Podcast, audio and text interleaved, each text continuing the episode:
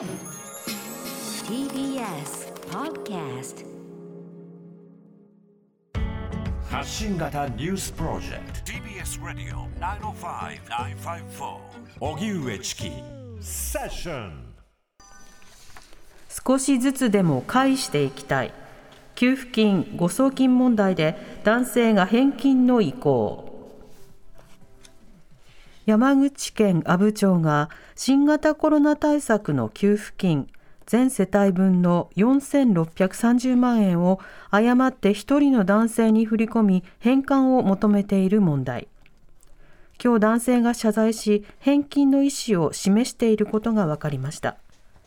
関係者によりますと男性はお金を使ったことは申し訳ない。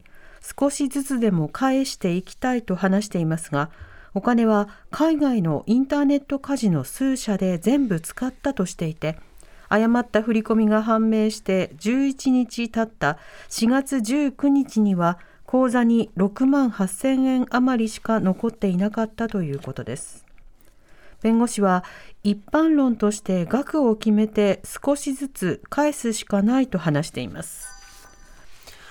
はい、えー、ちょっと触れてみたいのはですね、はい、給付金誤送金問題で男性が返金の意向を示しているという話、はい、山口県。はい。まあ、これに関してはねあの、まあ、当初から、まあ、どういう人物なんだとか、うん、えー、出てくるキーワード、まあ、誤って給付金を、うん、まあ、ちょっと4630万という額もね、あまあこれまとまった額で、ちょっと普通だったらありえない額なので、ものすごくメディアが関心を持ち、みんなが関心を持ってしまっているテーマなので、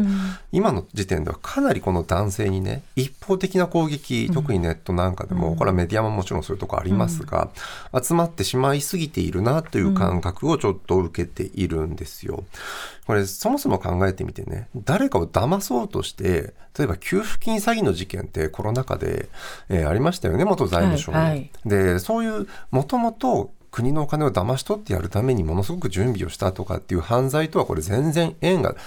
全然別質の問題なんですよね。で、その中で、まあ、返さなかったことはもちろん、えー、分かっていてやってる可能性が高いので、ここに関してはちょっと、えー、同意できないという人たちが多いんですけど、これ一方的にね、その、例えばその人の金銭価格にもよります。例えば、1万円拾って猫パパするかみたいな問題の延長でもこれ考えられるし、少なくともね、自分の口座にありえない額が入っていた時に、まともな精神状態でいられますかっていうところもあると思うんですよ。で、そこで怖くなって返金するって人が多いと思うんですけど、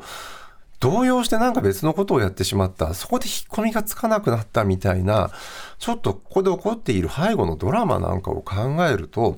周りも税金だから返せっていう一方的な話ではなくて、どんどんはまり込んでいったような可能性とかね、いろんなことの配慮って実は必要で、あまりにもちょっとみんなが関心を集めやすいもの、オンラインカジノもそうですよ、うん、本当にそうなのかってとこも含めて、関心を向けすぎている。うん、本来そんな悪意はあったの。そもそもの誤情、誤発、誤送信、誤送金が行われる背景に、まあこれまでのね、えー、ずっと職員が、ノウハウを知っていた職員がいなくなって新人に引き継いだみたいな、いろんな行政の起こっていけないミスの部分なんかがそもそもの本質だった気がします。その辺に関してはちょっとメディアもね、えー、報道するときに気をつけて報道するべきところ、踏み越えてる部分もあるのかなっていう気がしました。うん。TBS Radio 荻上チキ Session. TBS Radio 905 954.